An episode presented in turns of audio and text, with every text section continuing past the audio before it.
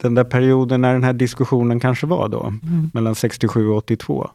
Det är ju från Beatles var ju på sin höjdpunkt då och när, när väl lagstiftningen var klar då hade till och med Ebba Grön slutat. Mm. Och för yngre lyssnare så säger de här liknelserna ingenting för det var bara jättelänge sedan.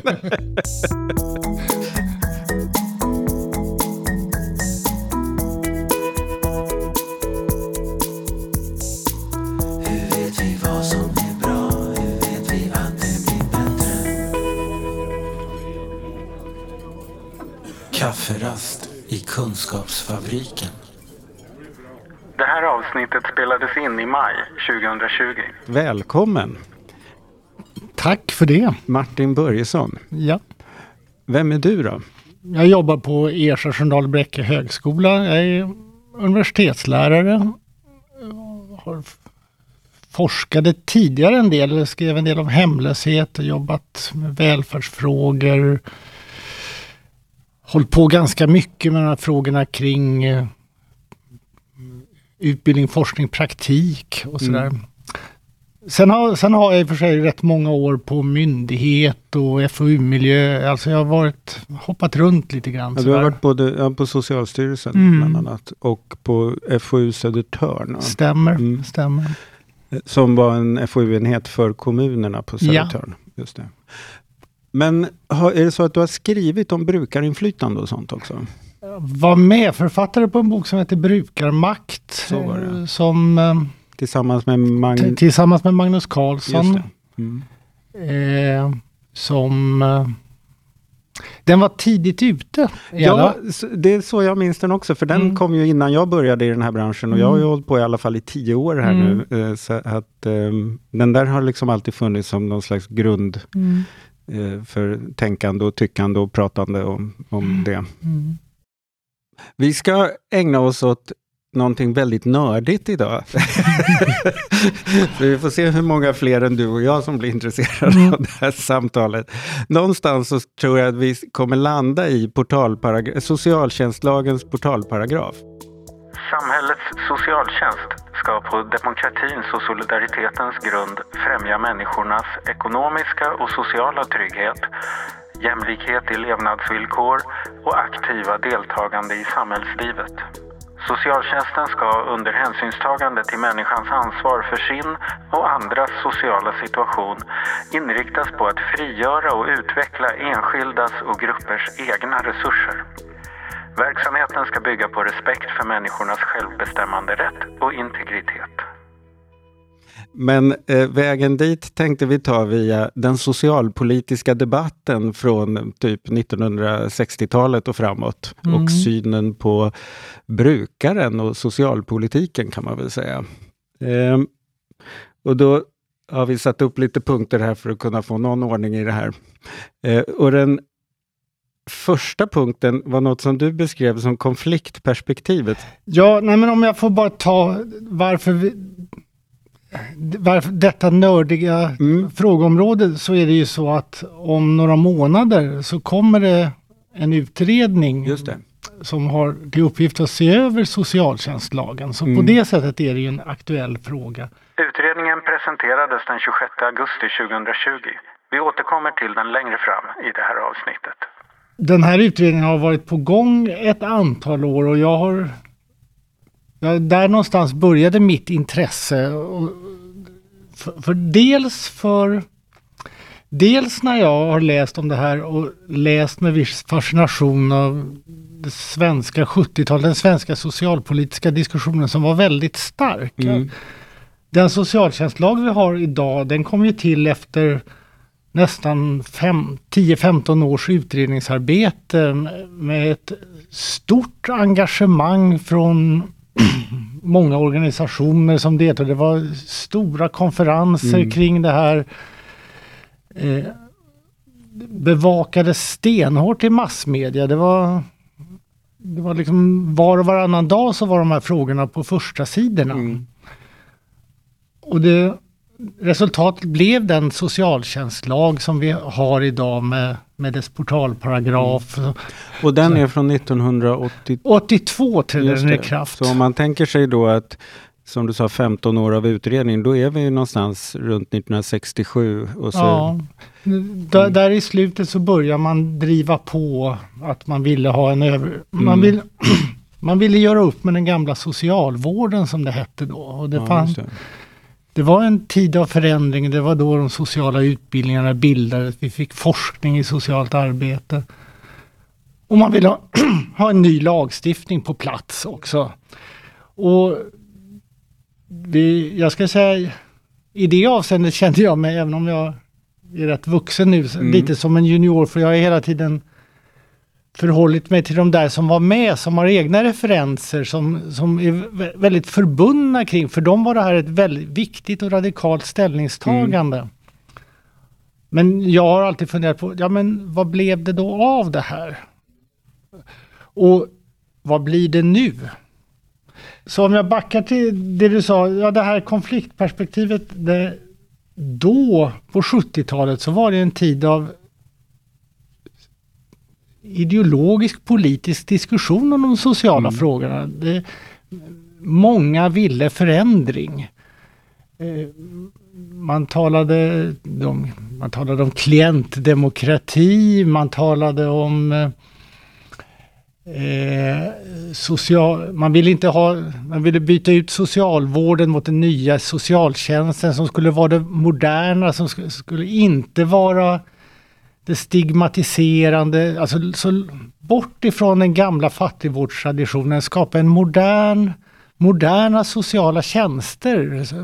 Man hade såna här bilder av liksom, den moderna socialtjänsten som fanns mitt på torget, mitt bland människorna som som, eh, som, hjälp, ja, som eh, var solidarisk med människor skulle jag säga. Ja, det. Och det var det är fantastiskt häftigt att läsa de där, tycker jag fortfarande. Jag kan gå igång på dem och tycka att... Men då, kom, då kommer den här frågan, ja men var tog den där diskussionen vägen nu då? Mm. Alltså, dagens diskussion tycker jag känns väldigt mycket mer teknokratisk. Mm. Alltså, hur, hur ska vi administrera biståndsbedömningen? Och ska det, ska det finnas krav på förhandsbedömningar? Alltså, det, det är jag- någon jag- slags förva- mer en förvaltningsteknik idag och jämfört med då så handlar det mer om ett socialt ställningstagande på något sätt. Skulle jag Ja. säga.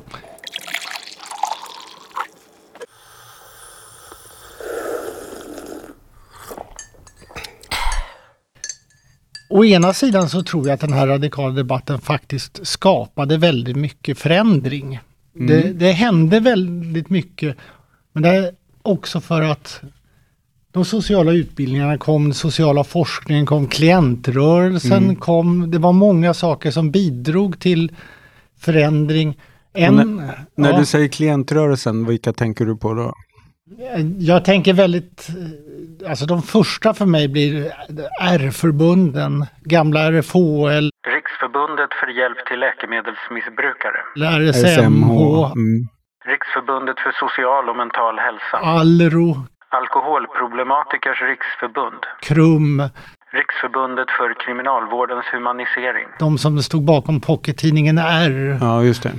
Jo men det hände mycket och, och en väldigt viktig sak tror jag som hände var att med den nya socialtjänstlagen så slog man ihop, tidigare hade man tre lagar. Man hade barnavårdslagen, nykterhetsvårdslagen och i princip gamla fattigvårdslagen. Och man slog ihop det här till, man skulle skapa en samlad socialtjänst och, och det innebar i sig att en sa- kraftsamling för de sociala frågorna. Det innebar att man la grunden för mycket utvecklingsarbete som har haft betydelse. Mm. Å ena sidan. Å andra sidan fanns det också den här nästan den här utopiska idén kring vad den nya socialtjänsten skulle innebära. Ja, just det. Den, Mm. den skulle Väldigt visionärt. väldigt visionärt, den skulle vara motorn i ett nytt samhällsbygge. Här. Mm. Där kommer det här konfliktperspektivet. För jag tror att sociala frågor är alltid de är i grunden väldigt värdebaserade. Alltså vilka Mm. ska ha rätt till stöd, på vilka villkor, vem är det som förtjänar vårt bistånd? Och vem, vem tycker vi faktiskt ska ta sig i kragen på eget hand? Ja, det handlar ju väldigt mycket om vad är vårt samhälle och vad är vi i förhållande till varandra och sådär. Eh, Ja. Mm, Alltså poängen är att ställa frågorna och ha Mm. diskussionen. mm, Det är inte för att vi kommer att komma till annat än provisoriska svar, ett svar i taget. Men att poängen med socialt arbete att, och, och socialtjänst och den här sorten, det är att vi ska ha en beredskap att också ta hand om det. För att man kan tänka liksom i, i, i tider av pandemier och sånt där. Liksom. Alltså att, eh, I den meningen, det är en sorts solidarisk krisberedskap. Liksom. Och, och, och det, det, är ing, det är banne med ingen dålig uppgift tycker jag. Kafferast i Kunskapsfabriken. Alltså det är risken med utopier att de så väldigt sällan förverkligas och då riskerar man besvikelsen. Just det, lätt att det blir en backlash på det. Ja, och det tror, jag- det tror jag Mm. faktiskt socialtjänsten har råkat ut för lite grann. Alltså Ja. i det perspektivet. Från det radikala 70-talet när man ville någonting till, till idag. Och det tycker jag märks i det här pågående utredningsarbetet. Det är väldigt väldigt fritt från, tyvärr, fritt från sådana idéer om vad är det man vill, vad är det man vill åstadkomma. För det, det finns fullt av sådana här skrivningar i direktiven att det ska bli tydligare rubriker så det är lättare att hitta i lagen ja, jag, jag. Ja, det kan ju vara praktiskt för den som ska läsa just lagen, men, vad men vill jag- jag uppnå kan- med den? Jag, kan tänka mig att lägga ribban lite högre. Mm. Liksom. Men det är ju också eh, symptomatiskt kan jag tycka med, med, med den pågående utredningen, att det är ju ganska lite prat om den. Mm. Eh, alltså den har nog bet, sett sig själv som, och omvärlden ser den som, just någon slags förvaltningstrimning. Mm. Mer än, än någon slags ny eh, väg. Mm. Men om vi, om vi går in lite mer konkret på, på just den här synen mellan socialvård eller socialtjänst och brukaren. Mm. Det, är- det är den som blir extra intressant för oss. Mm. Hur, hur började samtalet se ut då på 70-talet kring det här och hur hade synen varit tidigare på klienten? Jag skulle säga att tidigare så hade det knappt varit någon diskussion Nej. alls. I alla fall i min bild så är det mycket så att säga, det det jag kallar klientrörelsen, R-förbunden, ett begrepp som patientmakt, alltså som, som dels på det psykiatriska området eh, liksom ganska nära förbundet med en eh, starkare eller svagare men en antipsykiatrisk stämning eh, var Mm. väl eh, som en viktig beståndsdel en, en, en eh, bred samhällskritik, alltså föreställningen personal och patienter tillsammans. Mm. Eh, en institutionskritik som eh, starka institutioner var inte den enda lösningen. Nej, bara den stora skillnaden att man tänker att patienten inte är någon som ska plockas bort från samhället utan hitta en plats i samhället och samhället ska kunna ta emot den här patienten och, och liksom vara den platsen. Det är ju en väldig skillnad. Och där fanns ju en väldigt stark, tror jag, alltså tanken om solidariteten som, som dök upp på många ställen, som också var att ja, vad händer när om, om patienten kommer ut i samhället? Ja, men det, då blir det ett då skapar vi, i det solidariska samhället så blir det inte något problem för där, där, är, där är solidariteten själva målet i sig. Mm. Liksom. Vilket man kanske ibland undervärderade svårigheter som skulle Mm. kunna uppstå när, när folk Kom och skulle vistas i det vanliga. Ja, och, vara, och kanske behövde extra hjälp Mm. och lite extra stöd eller, eller var allmänt besvärliga. Mm. säga. Men det var ju ändå ett enormt steg att liksom Alltså det här grundläggande att nej, vi, från att avskiljas bort med problemet till att också erkänna ja, men, deras rättigheter att delta i samhället på lika villkor. ska på demokratins och solidaritetens grund främja människornas ekonomiska och sociala trygghet, jämlikhet i levnadsvillkor och aktiva deltagande i samhället. Så det som händer sen en bit senare på 80-90-talet, alltså där individualismens årtionde som man Mm. liksom, där, där inte samhällskritik, den radikala samhällskritiken var lika st- stark utan det vändes mer i en ja, kritik av staten, det offentliga, den enskildes rätt att välja. Som kommer ju där också. Som, Mm. som dels fanns i en ekonomiskt liberal Mm. variant. Men den fanns ju också ur ett eh, patient, klient, brukarperspektiv. Mm. Vad, vad, vad tycker jag är bra för mig? Ja, Mm. Ja, det där med valfrihet idag så handlar det ju oftast om att välja utförare eller att ha fria vårdval och etableringsrätter och så, men eh, valfriheten är ju också rätten att få vara sig själv. eller att tänka om sin egen, att det är jag som är med och tänker om min framtid. mm. Det är inte bara någon annan som ska fostra mig. Mm. Och det skulle jag säga, det var väldigt, inte minst LSS-reformen var det väldigt starkt. Liksom att ja, men, ge den en, enskilde rätt att välja, ja, man, ja, man tänker att ytterst anställa Mm. sin assistent. Mm. Mm. Liksom att, ja men det är en viktig person för mig. Alltså, och det intressanta tänker jag, om man ställer det här mot om det är 70-talet så fann, Mm. jag ska inte säga att det är olika demokratiideal, alltså, men, men det är ändå olika demokratibetoning. Mm. Alltså, om om 70-talets ideal var stormötet där alla, alla deltog, Mm. så, så var 80-90-talet, då har vi liksom en mer liberal modell, men där alla har, den enskilda har rätt, den enskildes rätt att Ja, välja och styra och bestämma och att Ja men det är olika Ja. demokratiidéer som tar form där också.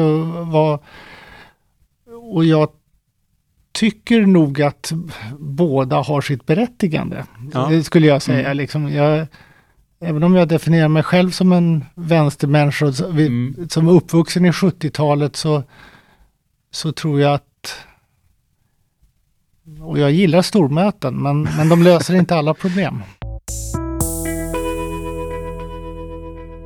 i den stund du säger att vi, vi behöver någon slags tjänst eller funktion i samhället som kan eh, se till att mm, människor mår bra och, och orkar och kan vara med i samhället, Mm. så att säga.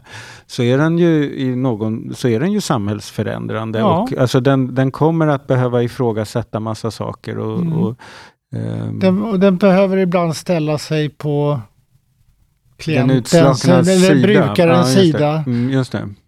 Det finns ju några uttryck för det här. Alltså socialtjänsten och socialtjänstens, socialarbetarens eh, allians med klienten och Mm. det där som, som går in och är på klientens sida, ibland då i, mot samhället, Mm. så att säga, eller det rådande. Ehm, socialtjänsten har sedan ändå blivit kommunens verktyg eh, för ordning, Mm. eller vad man kan vara. Så då har vi skapat personliga ombud Mm. som inte riktigt är anställda på kommunen, fast lite, men de, för att de ska vara på klientens sida. Så att det blir som att vi kommer på att Jo, det är klart att vi måste styra, kunna styra socialtjänsten och den ska jobba liksom med, med kommunens mål och medel och sådär.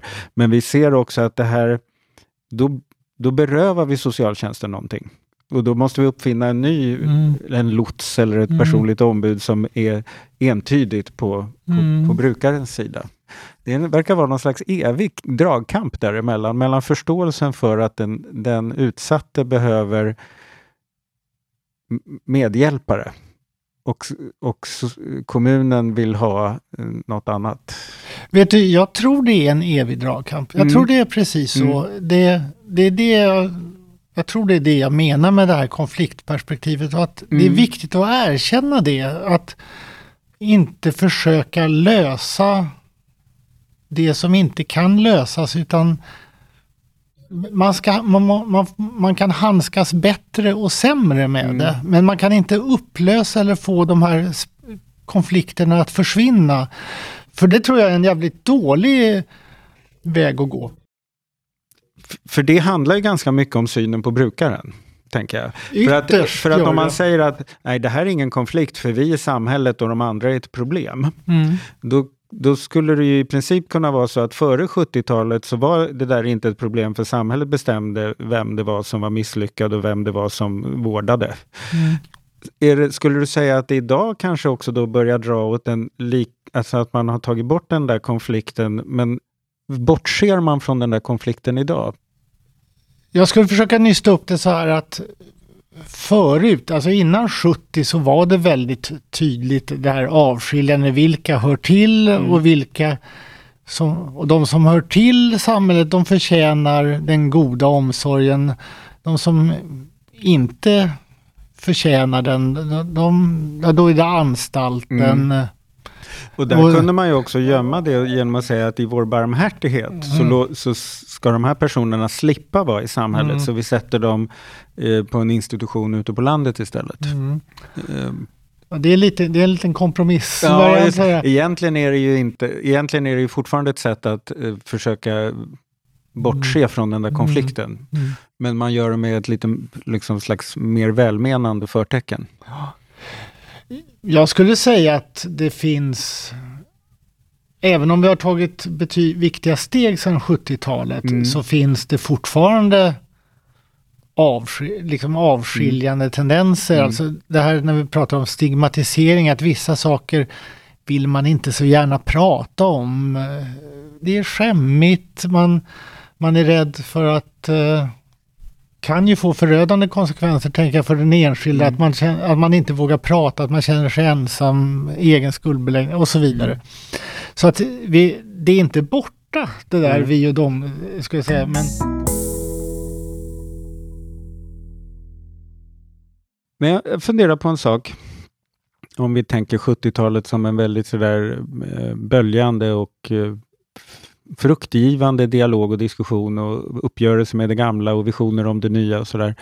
Ehm, det är inte så att vi inte pratar alls i, vår samtid. Ehm, du utbildar ju den kommande generationernas socialarbetare och jag har ibland varit och föreläst för dem om brukarinflytande och sådär. Och jag tycker det finns en väldig entusiasm bland dem när man pratar eh, brukarinflytande och då pratar vi kanske inte det så ideologiskt som man gjorde på 70-talet. Eh, om, men däremot så pratar vi ganska mycket om om förutsättningarna att kunna göra bra socialarbete eh, i den organisation som socialtjänsten är. För att liksom, hur kan vi få brukarnas tankar och mål och resultat och viljor att också genom vara det som styr socialtjänsten så att säga.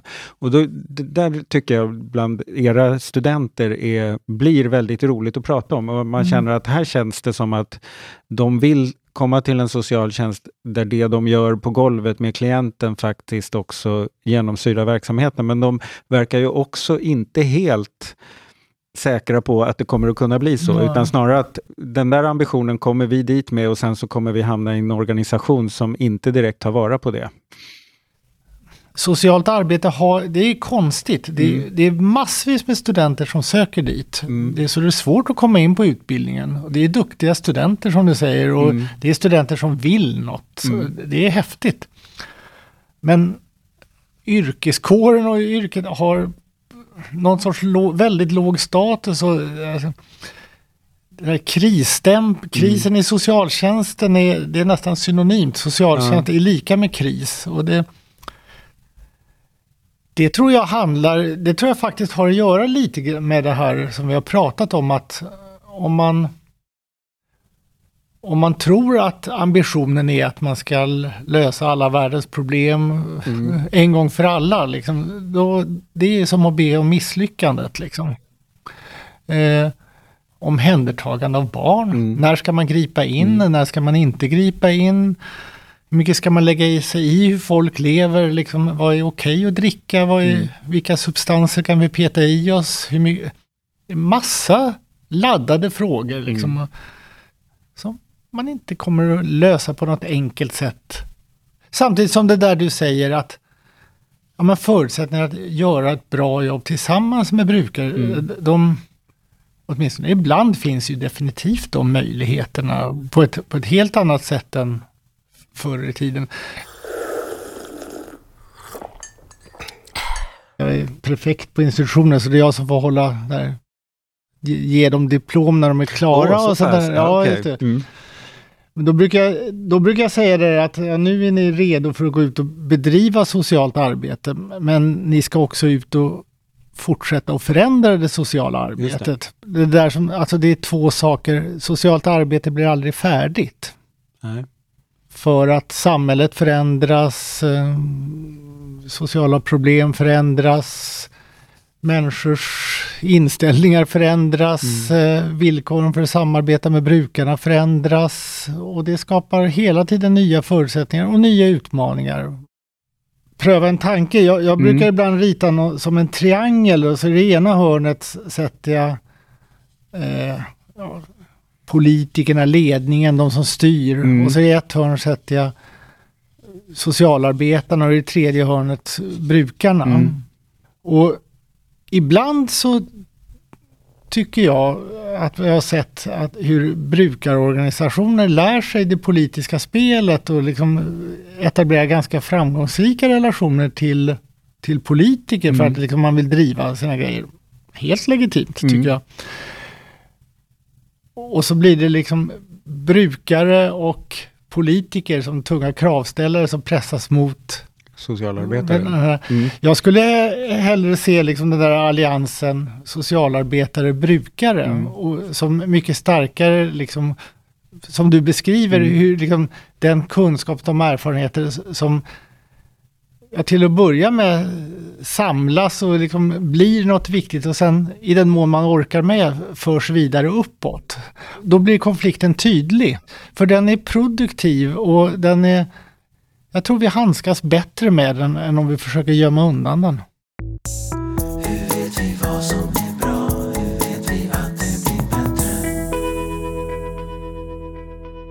Har du sett några nya tendenser i debatten om socialtjänsten eller socialarbetet eller socialvården eller vad man nu ska kalla det för som, som du...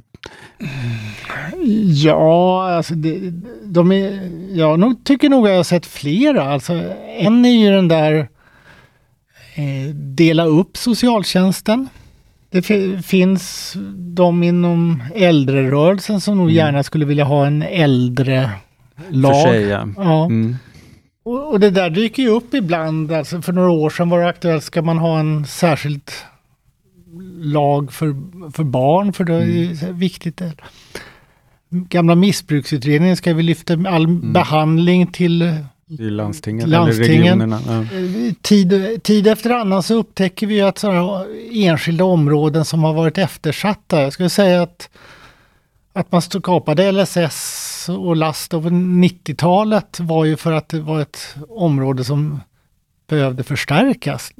Det kommer nog att bli en hel del diskussion omkring det här med alltså lättillgänglighet. Att, Ja, ja, just det. att Mm. kan man tillhandahålla tjänster utan biståndsbedömning? Det är lite i steget på att För det är väl sånt som ingår i den här nuvarande Ja, utredningen som, jag- som är utpekad. Så. Ja, och och vad jag- kan det vara för saker som man tänker sig att tillhandahålla då generellt? Framförallt, alltså, det man brukar börja är ju hemtjänst och Ja. äl- äldreområdet. Men, och det är väl den delen tycker jag är ganska okomplicerad. Mm. Att, att, eh, att göra saker lättillgängliga, det är väl ganska självklart. Mm. Liksom. Men i övrigt så tror jag man rundar de här stora svårorna.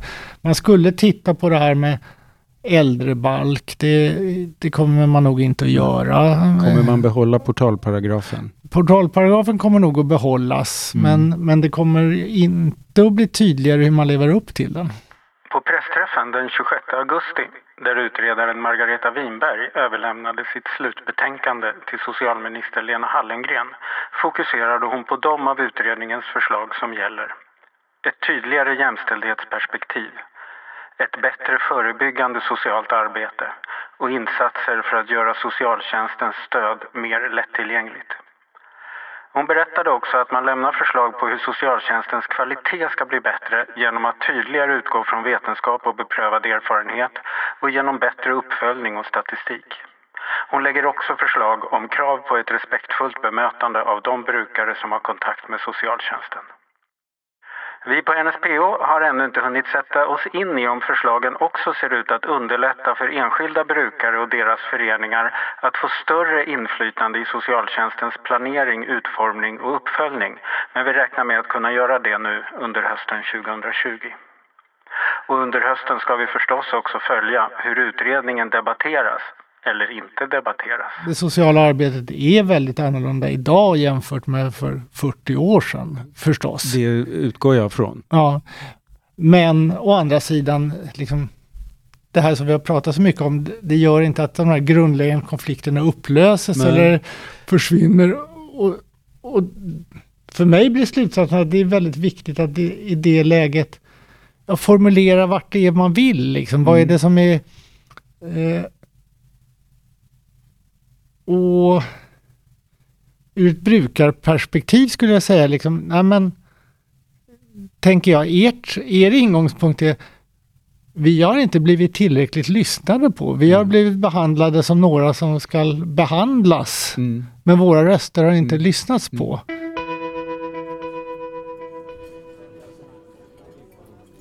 Vad roligt att du ville vara med Martin. Tack Mårten. Ja. Vilket, vilket helsike du ska ha och klippa Ja. ihop det här. Det, ska, det kommer jag få, men det är ganska roligt också. Ja, bra.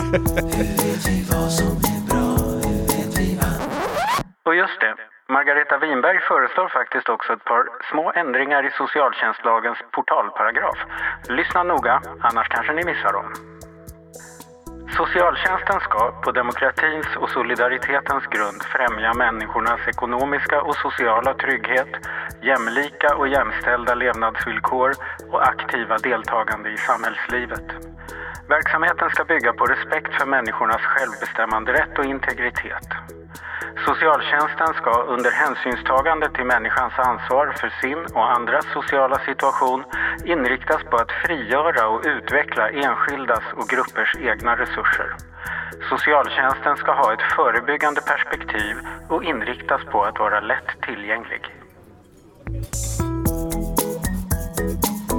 Den här podden görs av NSPH, Nationell samverkan för psykisk hälsa. Läs mer på vår hemsida www.nsph.se eller följ oss på Facebook. Kafferast i Kunskapsfabriken.